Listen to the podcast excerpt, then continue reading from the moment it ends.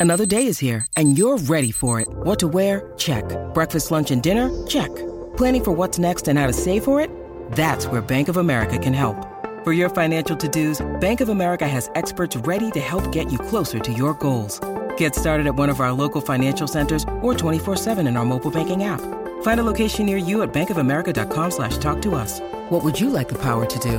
Mobile banking requires downloading the app and is only available for select devices. Message and data rates may apply. Bank of America and a member FDIC. When you need mealtime inspiration, it's worth shopping Kroger, where you'll find over 30,000 mouthwatering choices that excite your inner foodie. And no matter what tasty choice you make, you'll enjoy our everyday low prices, plus extra ways to save, like digital coupons worth over $600 each week. You can also save up to $1 off per gallon at the pump with fuel points. More savings and more inspiring flavors make shopping Kroger worth it every time. Kroger, fresh for everyone. Fuel restrictions apply. Hi there. This is Seth Abramovich, senior writer at The Hollywood Reporter. On this week's episode of It Happened in Hollywood, our season three finale, we're going to be covering the film that laid the groundwork for Downton Abbey. All that and more on It Happened in Hollywood.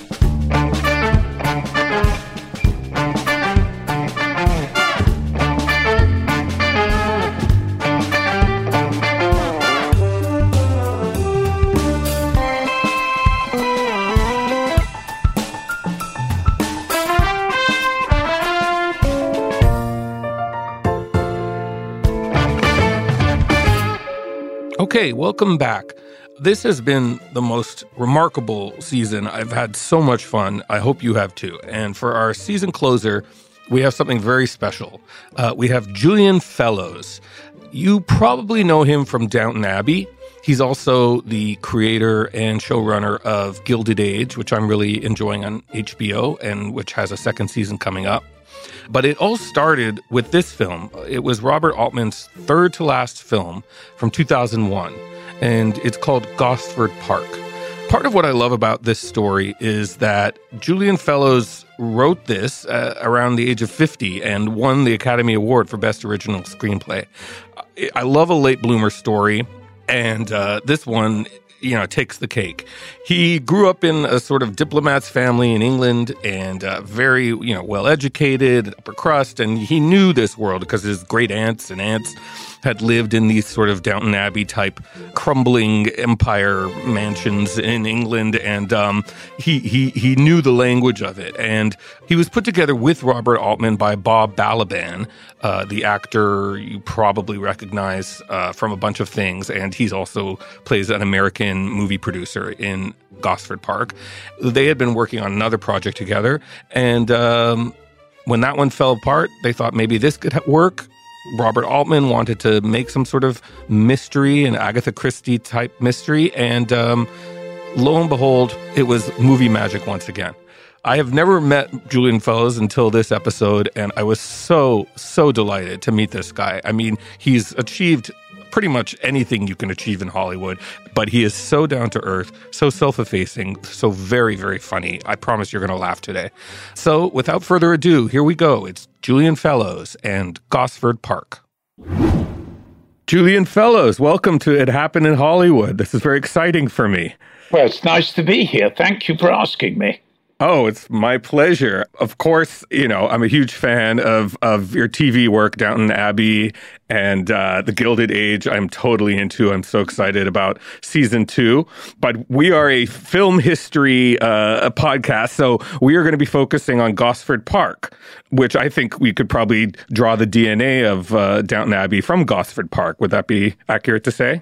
Yes, definitely, because uh, that was Gareth Neame's specific idea when he when he made the suggestion of a television series like Downton. He said, "Would you ever go back into Gosford Park territory for television?" So it, Downton was Gosford's child, but but Downton is a sunnier place than Gosford Park. The the people are cheerier, things are nicer, everything's yes. happy, really. Uh, I mean, bad things happen, but mainly things are happy. Whereas Gosford is about compromise. It's about a series of people upstairs and down who, one way or another, are having to compromise their real beliefs and instincts in order to do make the best of a bad job, largely. And so it's a darker place, really darker and also it has that uh, Robert Altman feel of uh, naturalism and you're, you're overhearing conversations which felt different in tone to Downton which felt more uh, I don't know how you would describe it but more traditional drama. Was that uh, something that you set out to do in in uh, collaborating with Robert Altman? Because it definitely fits into his oeuvre. I think so. I think that uh, very early on he had this idea of the moving camera. I mean, uh, every single shot in Gosford is a moving shot, apart from one. There's a close up. Uh, of the maid of Mary through the car because they were cutting that scene together and they realized they hadn't got that shot. And so they sent the second unit to get it. And no one had explained that every shot had to move. So that's the only one. Apart from that, every shot in the film is moving. And that gave a sense to the audience that they were sort of gliding around these rooms, in and out of these people, moving past them. Uh, and I, I thought it was very, very effective, actually. I thought it was fantastic. Yes, it's an incredible film. But uh, let's go backwards. Um, we can go as far back as your youth, if you don't mind, because um, I oh. uh, I understand that uh, th- th- this world is not uh, uh, foreign to you. In fact, you you moved in these kinds of circles. Is, is, I mean, obviously, you're much younger, but but is that correct? Well, uh, uh, you know, I don't want to overstate the case, but I was aware even as a child, actually, that I had just missed a whole way of life that had gone only a few years before I was born. Of course, it didn't go totally. I mean, there's still people living in Sloane Square with a butler and a cook, but but as a way of life that was practiced in every village all over Europe, it really was the Second World War that rather finished it off. Uh, and and yet, in my childhood, there was still traces of it. And I would go with my parents and I would stay in these houses.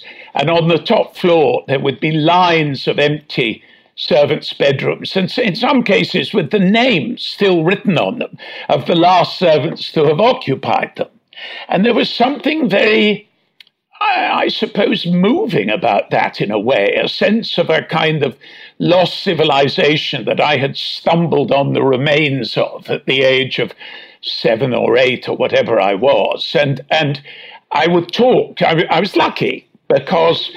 Uh, I was young, and, and so several of my great aunts and their cousins and so on were still alive, and they'd lived that life. I mean, my eldest great aunt was born in 1880. She was presented in 1898. She was married shortly after that. They had a house in London and a place in Hampshire, and she lived that life. And then, you know, gradually it was taken away from her, like many of her generation. But I mean, she was essentially older than Kristin Scott Thomas's character Sylvia. Uh, so, uh, you know, I was getting a, a, view of that life from the horse's mouth, really, and and I, I, feel I feel very benefited by that. I mean, I got interested too in my family's history, and they were able to talk about she. This particular aunt had been out to India on what they used to call the fishing fleet, which was to find a husband if none had materialized in London. Uh, and her uncle was the governor of Bombay, and she and her sister were sent out to find husbands. And she came back with one. The other one didn't, but she did. So uh, that other world was was quite sort of uh, accessible to me really as a child and and I cherished an interest I went on being interested in history reading diaries reading correspondence and that kind of thing and then finally when this offer came really out of the blue thanks to Bob Balaban because I'd I'd written a, a script for the actor producer Bob Balaban uh, which was never made but I had and they, he, in another part of the forest, he was looking for a writer with Robert Altman who could do a sort of, I don't know, sort of spoof of a murder mystery uh, set in an English country house. And it was Balaban who said, you know, this you won't have heard of this guy, and he's never had a film made, but this is his sort of territory. Uh, and Altman rang me up, and we had these those terrible conference calls, you know, when you can't really hear what the other person's saying and all that. uh, and in the end, he commissioned it. So I felt tremendously blessed, actually, that the first sort of major feature film anyone had asked me to write was the subject that I had been studying all my life, effectively. So it couldn't really have been better. I would say, I mean, Robert Altman and then this cast, uh, I mean, I, it's just all stars. I mean, uh, the biggest British actors of all time are Helen Mirren, Eileen Atkins, uh, Derek Jacobi, Richard Grant. I mean, it's unbelievable. Um, now, before we jump into that, you, I just, I love one aspect of your career, which is that you, you did grow up from a, a, a diplomatic family, uh, you know, an upper class family in England, but you decided to come to Hollywood and try to make it, um, which I'm sure was your family was scratching their heads at that decision. Um, and you did have some success in Hollywood. I did have a bit of success. I did get a bit moving, but actually, uh, it was later when I came to Hollywood in the early 80s. And I lived there for, I forget now, about two and a half, three years. Uh, and really, I, I, mean, I played sort of people who ran hotels or came out from under staircases saying, Don't worry, princess, you know. But, but, but, but the real uh, achievement of those years was that I reconnected with the camera. Like a lot of kids, I've been interested in films and you know television and so. But when I went to the drama school, it was theatre, theatre, theatre, theatre. Got to get back to the boards. Got to get back to the stage, and you know, if something is repeated often enough into your ear, you sort of start believing it. It's the sort of theory of the great lie. And uh, and I was having a theatre career, and I was in the West End of London for about five years doing comedies and things. And then I went to Hollywood, and it sort of reminded me this I wasn't really interested in theater. I was interested in film. That was where my love lay. And uh, uh, and I wasn't interested I mean I love, you know, good theater is great, but I I loved the process of film. I wasn't really interested in the process of theatre. For me, I went from terror to boredom with hardly a middle stage. and, and, and uh, I mean, I was the other day, I was talking to Judi Dench, who is very committed to theatre and is a real, I mean, she's very good on camera, but she is a real theatre, great actress. And she was interested in the process of theatre. That was what was so interesting that the whole process of evolving a play and finding the play as you play it and finding the laughs and all that. And, um, and I was like that, but for film. And when I came back, which I did eventually to do a television series, I think, or something like that, that I, I brought with me that love of film I, and the camera generally. And I never lost it. So, in fact, those years in Hollywood were very, very helpful to me, really, in the long run. I would say so. And I'm sure you made a lot of uh, relationships and connections that would go on to serve you, like this one with Bob Balaban. No, I, I, was very lucky. And I have a great friend out there called Sam Schwartz, who is part of the Gorfaine Schwartz, well, head of the Gorfaine Schwartz music agency, music for films. And in those days, we were both so broke that we used to go to Hamburger Hamlet and split a hamburger. That was our treat. we would order it and cut it in half. And so it's quite fun when I see him now. And he's a great movie mogul. the thought of you eating half a hamburger. I don't know why that really tickles me. Maybe because of all the dining scenes in your shows that are so oh, yes. extravagant. and you're eating a half a hamburger. But um, okay, so those uh, successes, and including uh, you were in the film Baby, right? The dinosaur film. The dinosaur movie, I was. And I enjoyed that. It was great. Of course, it was just before all the tremendous special effects that were to come right. later.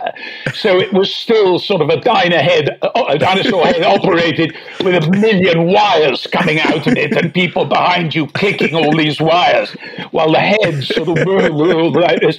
But um, but I did enjoy it, uh, and uh, and I and I loved that. We went, we were on location in Africa in the Ivory Coast, and then we finished it in Hollywood. It was all very sort of glamorous and fun, you know. I love all that stuff. Yes, why not? And you, I mean, you should have been in uh, the Jurassic Park films. You certainly have the uh, Attenborough gravitas. Well, my my great pal Sam Neill was in those. Uh, and, and I thought he was wonderful in them. Actually, I thought they were wonderful films, the, the Jurassic Park pictures. Yes, they are. I mean, I'm not sure about these new ones they're making, but but they're still going at it. But okay, so let's get back on track. So you're you've moved back to England. Um, you're you're acting, and, and you're also becoming a bit of a BBC uh, star. You have certain uh, you're hosting things. Yes, I mean, um, I don't think one should overstate uh, the use of star. I don't think I was ever a star. I got to the point when taxi drivers recognized me. So I don't know what level of fame that is, but I don't think it's probably quite the top tier. But, but I, I enjoyed myself, actually. I mean, I was in quite a lot of films and quite a lot of television. I had a very lucky break when Danny Boyle cast me in a show called For the Greater Good, a series. And okay. I, I had a leading part in that. And that was quite a bit of a lift. And then I went on doing series until I was cast in a show called Monarch of the Glen that was set in Scotland. And during Monarch of the Glen, I wrote Gosford Park. I watched the filming. I had to come onto Monarch late. And then I won the Oscar and by the time I'd left Monarch of the Glen, I did five years.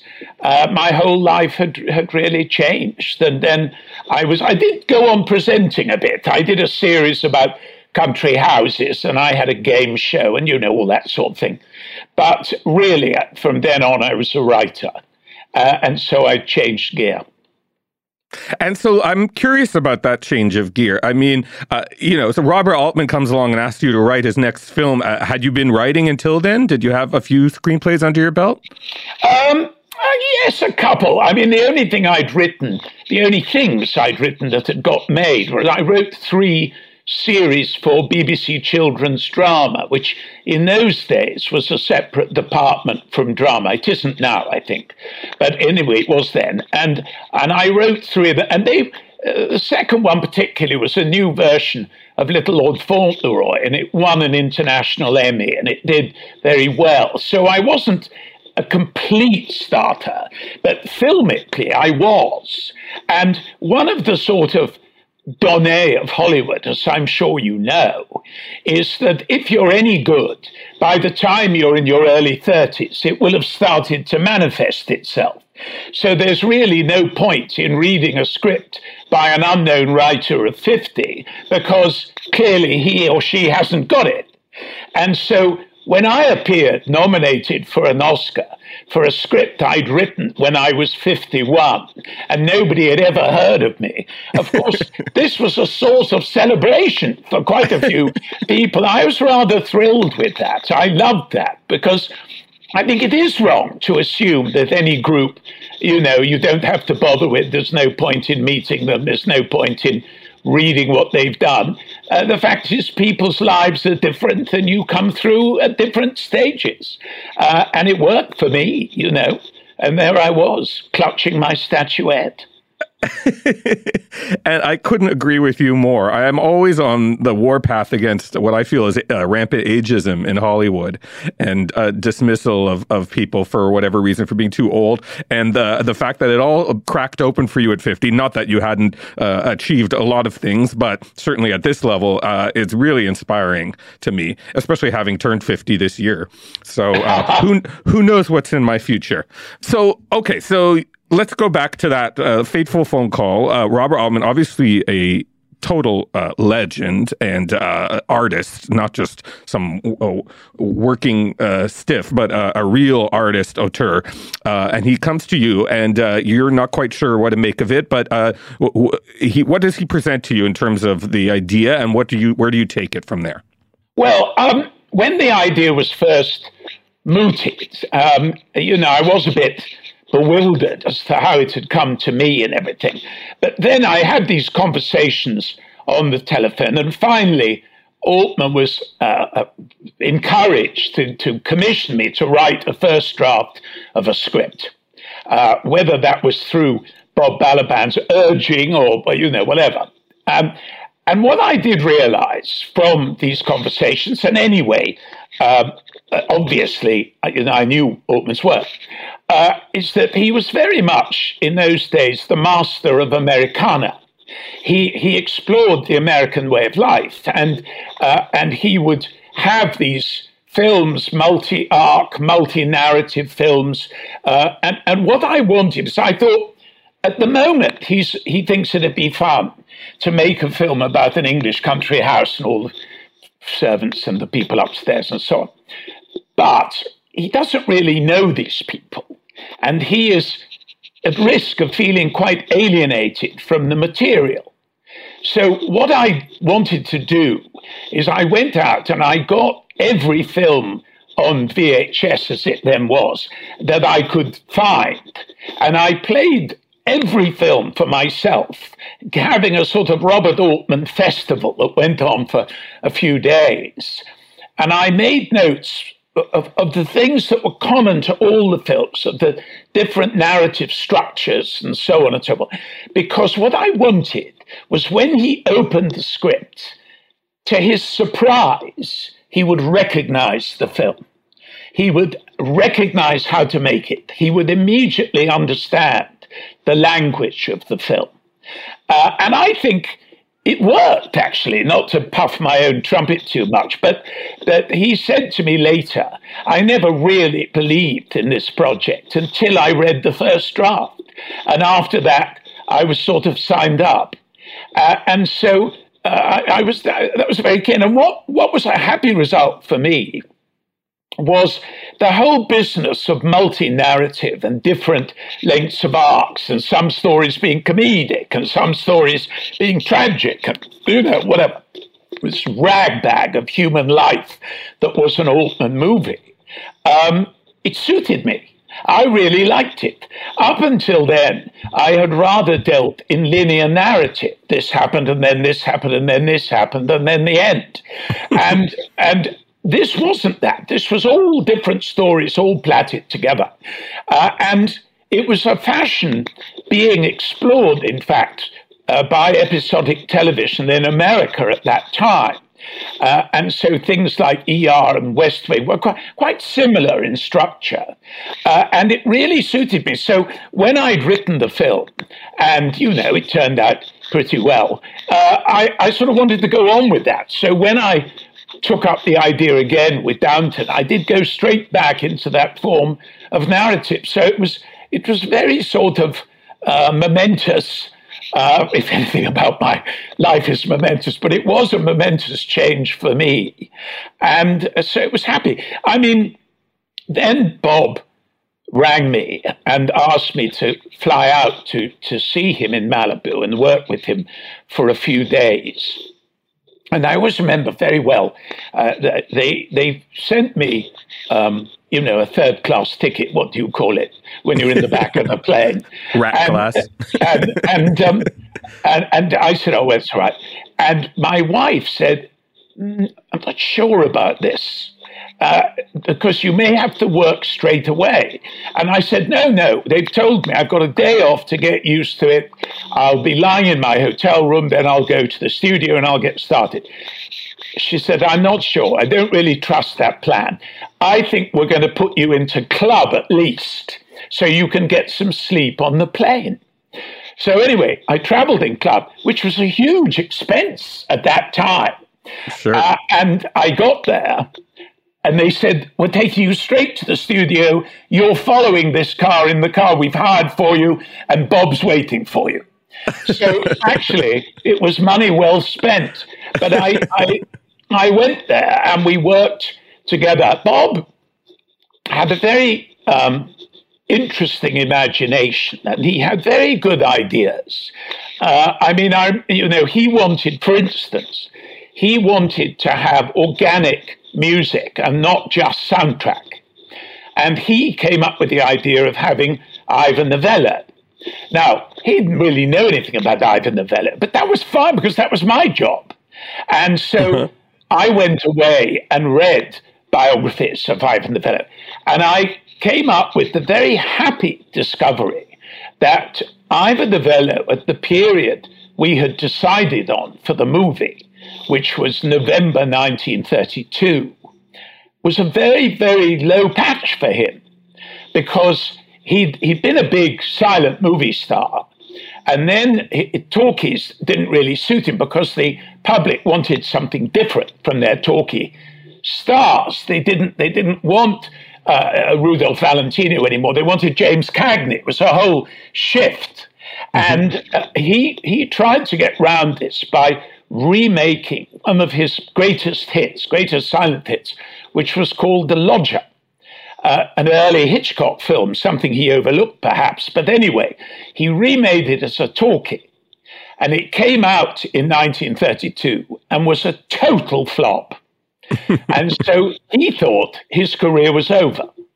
Now, it wasn't actually at all. And soon he would start writing the great musicals and, and uh, operettas of Perchance to Dream and the Glamorous Nights and King's Rhapsody and all of that. But that was still to come. And at this time that we dealt with him, he felt a failure. Now, of course, for me as the writer, to have a movie star in a film is rather a mixed blessing because they're not very sympathetic types. But to have a movie star who thinks he's a failure was much, much better.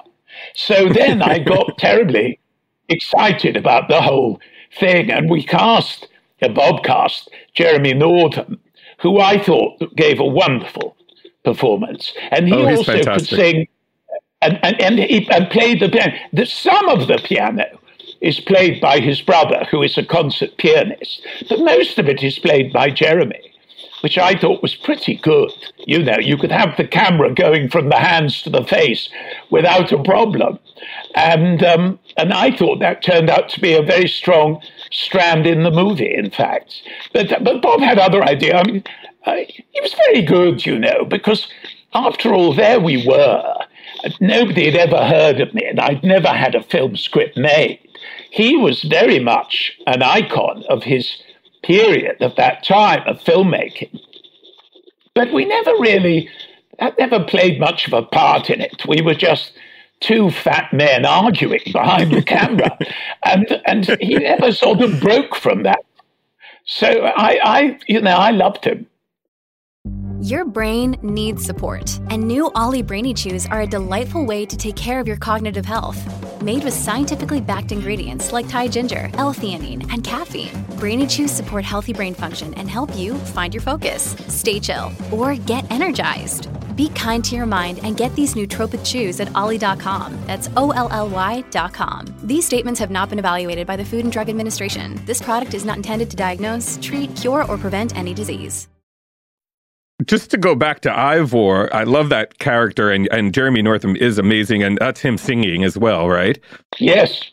Somewhere there's another land, different from this no, world. Stand at my shoulder and watch me, please. Far more mercifully planned than the cruel place we know. Huge. Innocence and peace are there. Do you think it'll be as long as he usually is? All is good that is desired. I think it's rather wonderful. I think it's rather wonderful. Love grows never old nor tired. But I have only seen one. We shall never find that lovely land of might have been.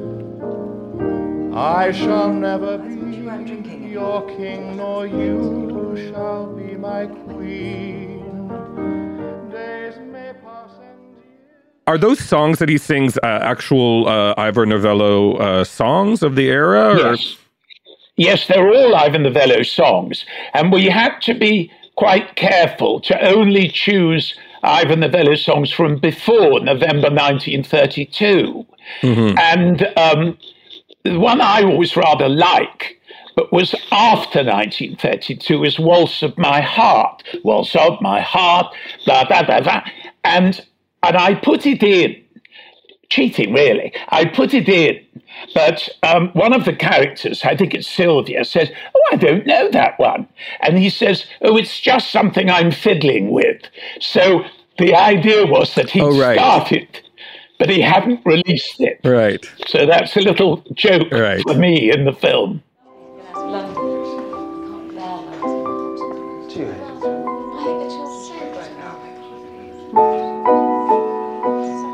not going to provide entertainment. Jennings, could I have one of those martinis, please? Yes, ma'am. That's how you got your invitation. No, no, don't get up. Please, go on, please. Lovely, that Stop. Thank you. What is it? I don't recognise it. Start. There's something I'm working on. I can't imagine how one ever goes about inventing a tune. Where do you start? Good evening. Rather difficult to say. Well, I think you're too clever for words. Good evening. Hello. Lovely dress. Thank you. Bob was a big Ivor Novello fan. Oh, no kidding. Uh, he's singing about how he can never be alone with his sweetheart because she always brings her brother or the mother. I love that yeah. song. Very funny. um, so, is it true that uh, uh, Robert Altman uh, gives you a list of actors that are going to be in the film, and you have to f- write characters for them, or is, is that just myth? No, that's myth.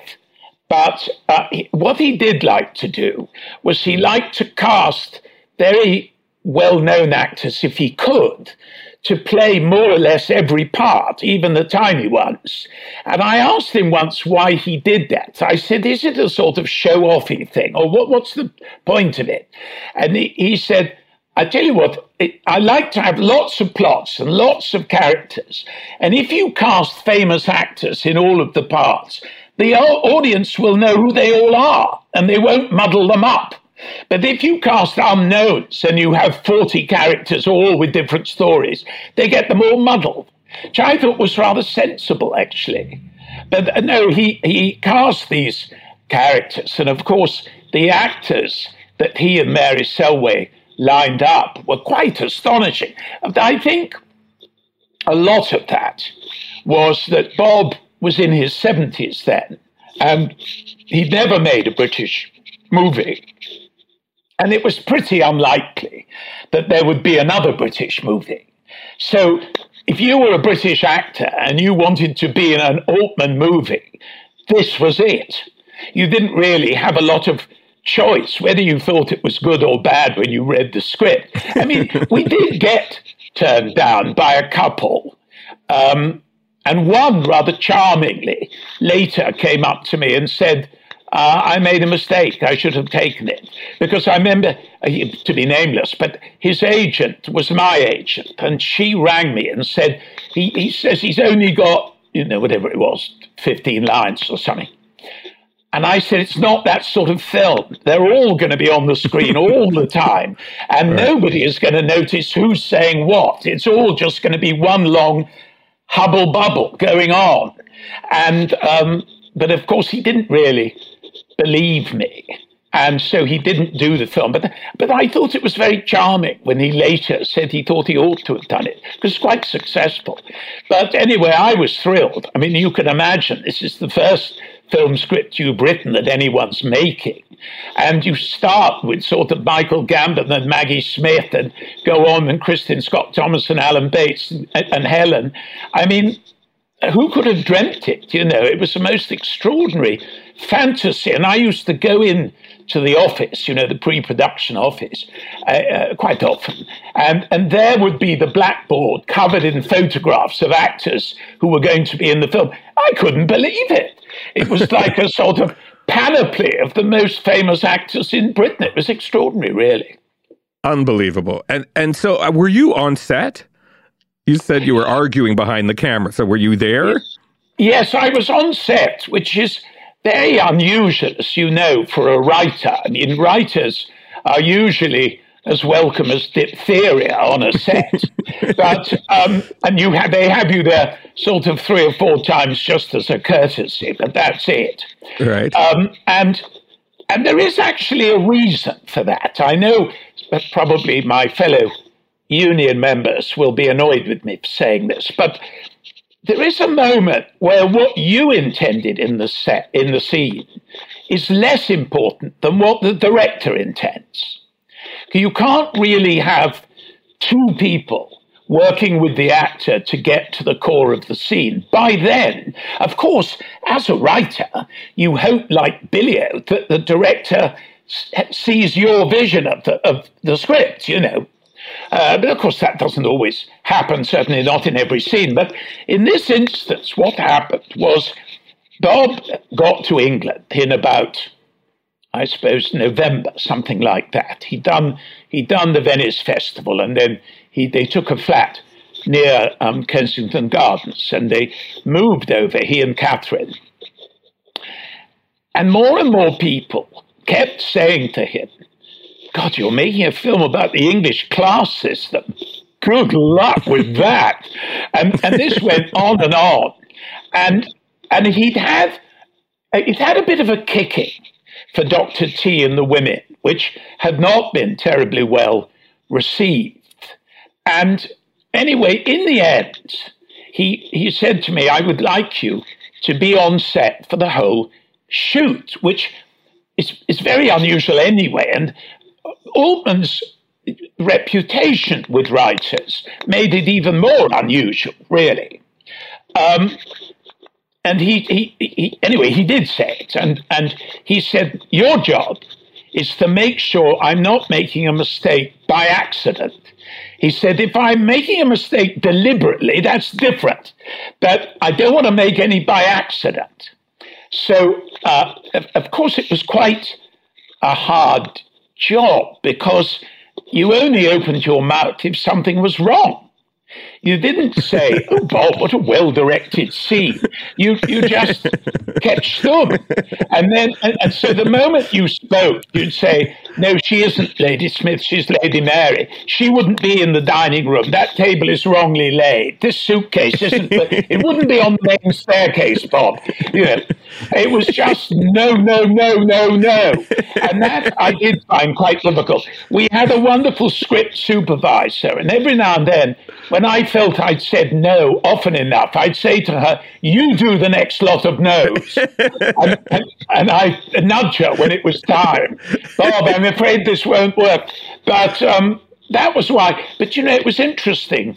Very early on, we'd gone, we were all there. I forget now why. I think for wardrobe tests or something like that. So it was quite a lot of the cast there. And we were all talking, you know.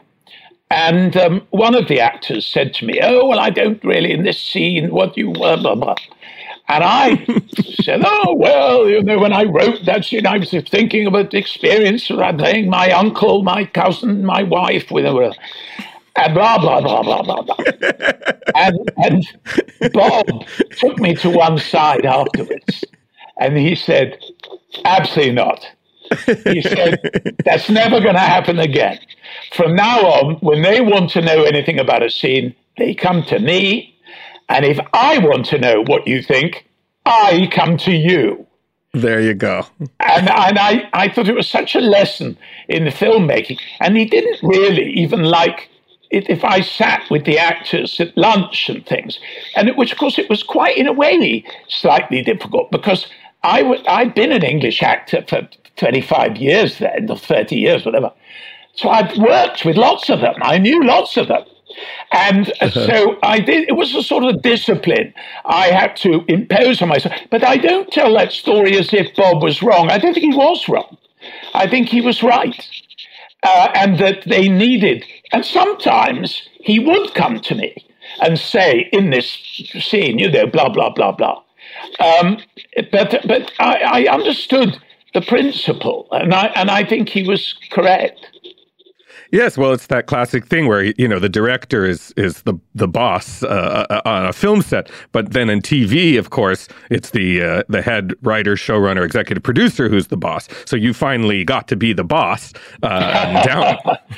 well, I, I think being a boss is usually illusory, as there are so many elements you can't control. Right. It's like getting Final Cut. You get Final Cut, and you're frightfully puffed, and then the distributor says, oh, it's great you've got Final Cut, but if you leave that scene in, I'm not distributing it. and then your Final Cut rather fades away. So uh, I don't think one should ever think one has more power than one really has.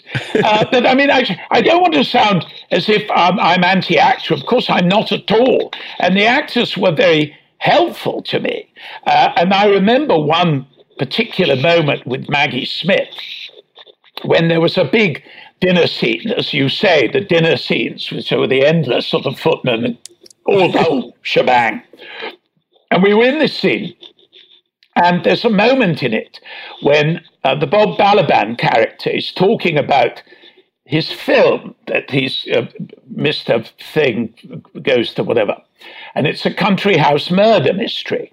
Right. And he's talking about it a bit. Sylvia asks him a question or something. And uh, Maggie says, and who turns out to have done it? And he said, Bob says, Oh, I couldn't tell you that. It'd spoil it for you. And she says, But none of us will see it. right. and, and, and of course, to Bob Altman, he couldn't see why that was funny. Because for him, making a film is a lot of work. Yeah, and everyone's tried their best. Why is it funny that no one's going to go and see this film? And so all the other actors, of course, started saying, "Oh yes, Bob, you're quite right. Why? Why? That's not funny at all. Going to see the film." And everything. And I was standing there, seeing one of my best laughs go up in smoke, and then, thankfully, Maggie intervened, and she said I think I can make it work, Bob. and so then it was shot. And of course, it was in all the trailers and everything else. So I was very, very grateful to her. Mr. Weissman, mm-hmm. yes. tell us about the film you're going to make. Oh, sure. It's called Charlie Chan in London. It's a detective story. Set in London? Well, not really. Uh, most of it takes place at a uh, shooting party in a country house, sort of like this one, actually. Uh, murder in the middle of the night, a lot of guests for the weekend, everyone's a suspect, uh, you know, that sort of thing. How horrid. And who turns out to have done it? Oh, I, I couldn't tell you that. It, it would spoil it for you. Oh, but none of us will see it. Well, let's talk about Maggie, who, of course, went on to become the Dowager Countess of, of uh, Downton Abbey. She gets your best zingers and knocks them out of the ballpark every single time. How does she relate to these awful women that she plays? Awful but hilarious, and often the most fun characters, but they are not nice people. Well, I think Violet was quite nice. Violet yes, da- the Dowager was is is sweeter, but but you know you don't want to get on the wrong side. No, you didn't want to be on the wrong side, and she was very disciplined, and she was as tough on herself as she was on everyone else. right, uh, yes. But Maggie had a kind of understanding. What what makes her very rewarding to write for is she's very layered as an actress. She can play different things at once, and so she can be very, very funny in one scene, and then five minutes later have you crying. And uh, you know, not everyone can do that, uh, so that they don't turn into a different person. And she had a sort of grasp. I mean, of course, you know, blimey. I mean, Violet went on for 12 years or whatever, so she had time to acquire it. But, but I mean, things like there was a moment when Sybil died, Maggie or, or Violet came to the house and spoke to Carson about this thing. And it was the only time she touched him. She touched his arm. Mm. Never in the rest of 10 hours of Downton did she touch it.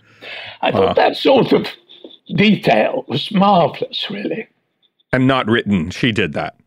I think she did it. I can't really remember, but whether I'd written it or not, she understood it.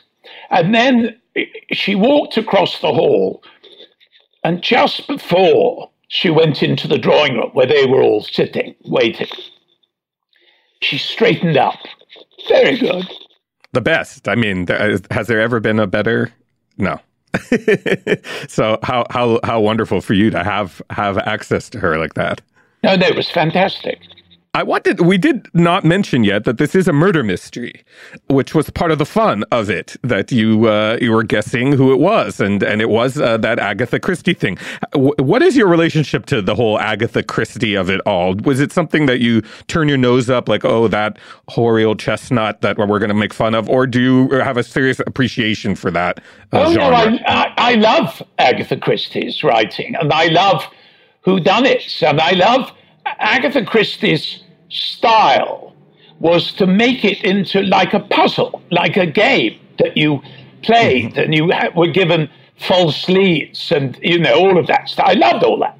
Uh, and mm-hmm. uh, and I, but the the emphasis in the film, of course, was an exploration of that life much more than a who done it. I mean, Bob Altman said to me once, "This isn't a who done it; it's a who cares who done it," and I think that was a fairly accurate assessment of it.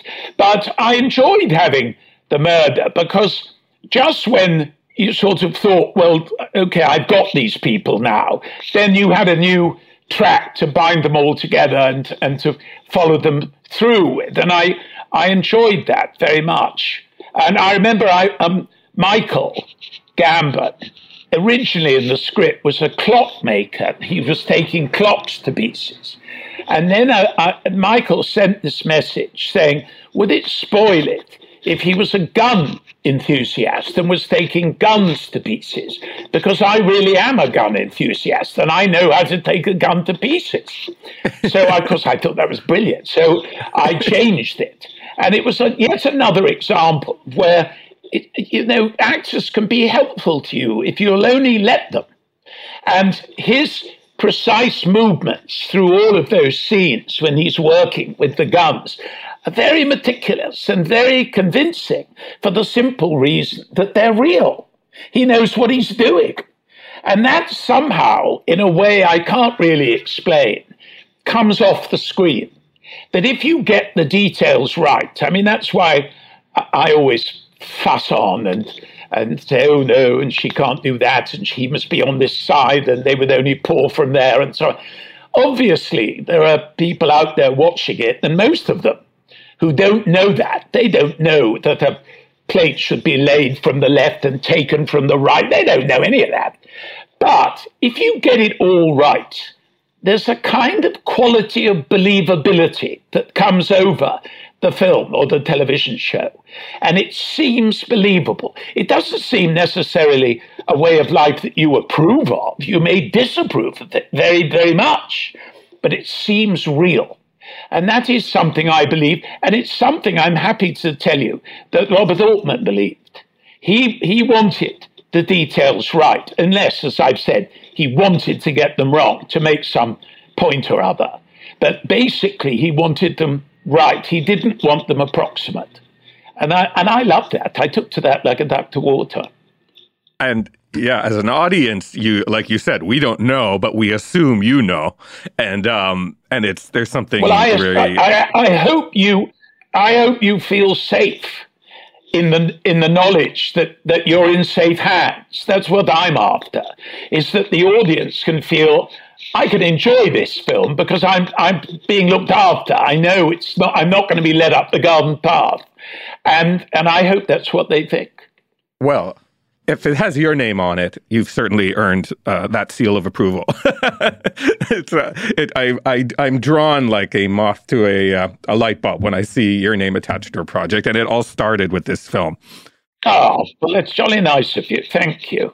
It totally entranced me. Um, because I do love Agatha Christie, and I do love I, I love the fact that the that it is a sort of the the, the murder takes place uh, as a sort of backseat to the to the, the the social drama, but that it is a very satisfying murder, and it's a it's a sort of um, even the the solution is a red herring because it's not the murderer is not the murderer because he was already dead.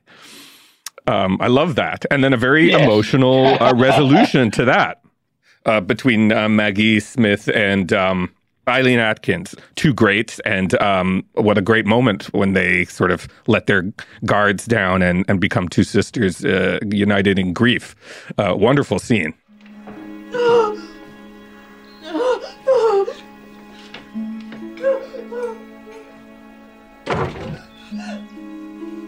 Don't cry, Jane. They'll hear you.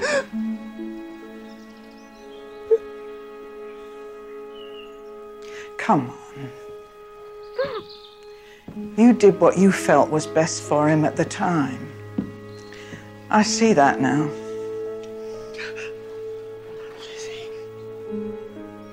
I've lost him. I've lost him. He'll never know me now. I'm born. Oh, oh, at least your boy's alive. He's alive. That's what matters. A lot of that scene was them. Uh, I, I wrote the basic scene and it starts as my scene, but they then took it on to another stage. And, you know, often that doesn't work. I mean, uh, the, the word improvised is enough to make me reach for my smelling salts. So in that, in that instance, it did work because they were absolutely in key with each other. They were very well balanced in the scene. And uh, I thought it was a marvelous, satisfactory, emotional moment, actually. Oh yes, very earned, and after so much repression over the course of the two hours of the film, to have people be real finally and emote is uh, c- quite a, a, a- resolution. It, it feels good, even though it's it's obviously a tragic um exchange. But uh, it it what it did feel good to finally you know let my girdle uh, open and, and feel something. well, I thought Helen was wonderful. In the, well, they both, Helen and Eileen, were both wonderful in the film. I did have one deal with Helen. I remember she there was for some reason or other she didn't want to say the line when when Mary the maid comes down and they talk about the whole thing at the end. right. and and she says, um, "But what about you? What about your life?" And Helen says, "Didn't you hear me? I'm the perfect servant. I have no life." And Helen didn't want to say it, and I was very keen that she did because, for me. That is the essential irony of that way of life is that the less life you have, the better you are as far as your employers are concerned. So it was really a completely contradictory situation where the more you gave your life over to your employers, so the more you made their lives the most important factor, the better you were. Right. And uh, and I, I was very keen to keep it in. And and and finally, I remember "Oh, I don't think I need it. I think I express it anyway." And finally, we did a deal. There was another speech she thought was too long, and I said, "Okay, I'll cut that speech by a third if you say that line." And uh, and in the end, again, it became one of the theme lines of the film. So I felt I was sort of justified, really. What gift do you think a good servant has that separates them from the others? It's the gift of anticipation. And I'm a good servant. I'm better than good. I'm the best. I'm the perfect servant. I know when they'll be hungry and the food is ready. I know when they'll be tired and the bed is turned down. I know it before they know it themselves. Are you going to tell them? Why? What purpose would it possibly serve? What if they find out what happened? Not much for crime to stab a dead man, is it? They can never touch him. That's what's important, his life. And your life? Didn't you hear me? I'm the perfect servant. I have no life. And where was Robert Altman all, in all this? I'm sure he had a say in the matter. No. Oh, yes, I suppose he would have done, but he wasn't there. I can't really remember why. We were sitting on the set together talking, and he would have had a very strong word to say on the subject. But by then, the picture was nearly finished, and I think, um, you know, we were sort of within sight uh, of the end. And so those things get a little more relaxed, really. Well, I'm glad you fought for the line. It is a wonderful line, and um, it, it does uh, kind of explain a lot about everything about the film. So you, you said that the, you know, of course, this changed your life. You won an Oscar, but uh, the, the, film comes out. You know, what are, what is the first reaction? How is your life palpably different uh, after this film comes out and is a big success? Well, it was it was quite strange for me because the very nice people making Monarch of the Glen had pushed all my scenes up because originally I said I can't do the um, third series or whatever it is because I've been asked to stand on the set while we're making this film, which is clearly an absolutely unique experience, and I'm not going to give that up to, to do the third series of, of, of this comedy show. Uh, but they were very good, and they said, no, what we'll do is we'll push up all your scenes to the end of the shoot so that you can go through the film and then fly to Scotland and we'll shoot your scenes. Well, that was all very well, of course, and it was very nice of them to do it. But it meant that I was in every single scene every day for about six weeks. So learning lines like the sort of demented crazy man. And um, and at the towards the end, I then was going to have a break. I, th- I think I wasn't in an episode or something. I forget now. But anyway, I was going to have a break. And at the same time, I received an invitation to fly out to New York with Emma. Your wife. And watch what really was sort of the final cut. I can't remember if there were any tiny changes, but basically, we flew out to see the film. But of course, because I'd been working like an absolute drudge for six weeks, I hadn't really given it much thought. I mean, I'd sort of, you know, uh, anyway, and I wasn't, uh, um, you know, an important figure on, on the film in those days. And um, so we got to New York and we were going into this screening. And I said to uh, Bob Altman, uh, what do you think of it, Bob? Do you, do you think it's any good, really? Because uh, I hadn't seen it before the screening. And he turned to me, he said, I think we've got lightning in a bottle. Oh. And, and then we went in and saw the film, and I suddenly sort of got it. I can't really explain it in a better way than that. Because when you're on a set, you're worrying all the time about the details of this scene, of this movement. They said, oh, that line's getting lost behind that bunch of flowers, and you're fussing on. But you don't step back much, or at least I don't. And it was my first opportunity to step back and see it as a film. Uh, and it was fantastic. And, and then uh, Emma went to the loo, I remember, and there were two or three women saying, Oh, this is my favorite Altman movie. I can't believe it, blah, blah, blah. And so it was a rather marvelous evening. We, we then bounced away high on, uh, in space for dinner somewhere with the cast and crew. And it was very happy. And then almost immediately, I got back and I finished the series. And almost immediately, I was rung up and told I'd won the New York Critics Circle Award. And that's not an envelope job. You're told you've won it. Uh, and you have to get someone to come and uh, give the prize to you and so on.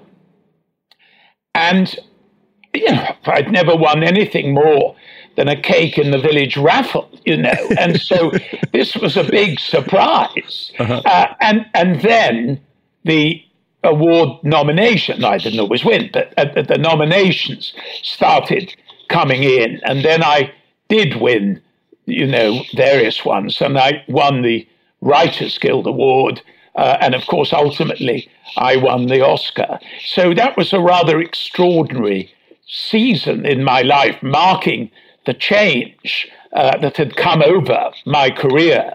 Uh, and of course, uh, I was offered work fairly soon after it. Uh, and when I went back to uh, London, uh, I no, I went back up to start on the next series of Monarch of the Glen, but I only did one more, and then I think I did one or two episodes to get myself out of it after that. But um, I, I uh, went up to Scotland, and on about the first day, I was rung up by um, Cameron Mackintosh. Uh, and asked if I would write what they rather confusingly called the book, which is really the script, of a new musical of Mary Poppins. and again, rather like with Gosford, I was, very, very lucky in that because I'd known the Mary Poppins books as a child. I had an aunt who used to read them to me in the bath, and I knew them pretty well. And of course, I'd seen the film. Uh, and Emma uh, had only seen the film; she didn't know there were books. So uh, that was rather interesting. And I wrote that show, and uh, and we put it on. And then we had the, the, experience of a big hit in the West End of London, followed very shortly by a huge hit on Broadway in the Amsterdam Theatre. And it ran on Broadway, I forget now, five, six, seven years, something. And it's never not been on since I wrote it. It's on somewhere in the world. And, um, you know, again, I felt how lucky I was because I only, I'm sure, I mean, Cameron will forgive me for saying, I'm sure I was only offered the job because I just won the Oscar. And if the timing had been slightly different and he and Disney had made their arrangement of a co production three months earlier, uh, probably it would now be Tom Stoppard sitting here giving you his interview. so I, you know, I did feel very sort of transported, really, by the whole I think the whole experience was extraordinary, really. You know, I don't get to speak to many Oscar winners, and I have to ask, eh, what is that moment like? Do you go blank? How does it feel to be up there under those lights, everyone's staring at you, and you're holding an Oscar? Well, uh, it was quite funny for me because I remember I had looked at a, uh, the Oscar, I think it was the year before, and one actor had been nominated for um, Best Supporting or something like that. And we all thought he was going to get it. The, the, the sort of word was that he was going to get it. I was watching my television. And then the moment came, and and you know they, the cameras run up to the four nominees or five nominees, whatever they are, and and the Oscar goes to because you can't say winner anymore. That's bad. So you say the Oscar goes to, and you, you can see them all slightly kind of leaning forward uh, towards the camera that's covering them. And then it was a different name. And this guy, and, and I thought to myself, I mustn't be that guy. I mustn't be the one who swears and sinks back into his seat. And so I got my face all poised with a sort of what a good choice kind of generous expression. And, and I was clapping away because I was quite sure it was going to be Christopher Nolan, who was also up for a very, very brilliant film. Uh, and um, was anyway, that Memento? Memento. Yes, okay. Film. And uh, and so I was clapping away, Les. And then Emma leant over and said, It's you! And so I went, Oh my God! And I jumped out of the seat and went up the aisle. And, and I remembered that in the car on the way there, uh, it, it, it, you know, it was not long after the terrible events of uh, 9 11 and so on and all that. And um, and I, I, I, we were saying it's going to be a lot of God bless America tonight. And uh, anyway, we got there. Nobody said it. And as I was walking up the aisle, and it's quite far into the ceremony, you know, I thought, well, I'm going to say it because I, I don't believe I would have had my career in England. I was not the right type for the English establishment of that time.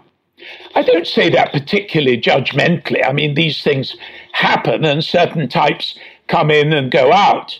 But the, the type favored by the then theatrical and media establishment was not me.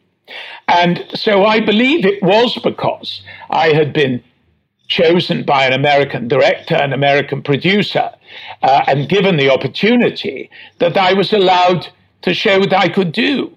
So I did say, God bless America. I mean, I had little, I made a little speech for, but I didn't prepare it because um, one, I thought it would be unlucky, and the other, I didn't think I'd won. I thought Christopher Nolan had won.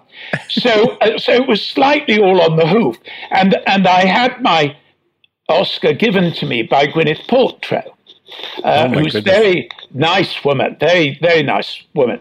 And uh, of course, then you go upstairs to every journalist in the world who asks you all these questions. And of course, when you're a glamorous movie star, you go up on your own. But when you're a short, fat writer that nobody's ever heard of, they send you up with a glamorous movie star just to sort of cheer up the whole thing. So, so uh, Gwyneth Paltrow came up with me, and we stepped out of the lift to this, you know, extraordinary thing of flashing light bulbs. And I said, "God Almighty!" And and and I never forgot. She said, "Welcome to my life," which I thought was rather chilling. But anyway, then they ask all the questions and everything, and then you're allowed. And and Hollywood has rather charming bits of etiquette, which is or did that, which is that when you win a, a prize, an, a, an Oscar, and you hold it all night, you never let go of it, and you can go to any party you want to go to.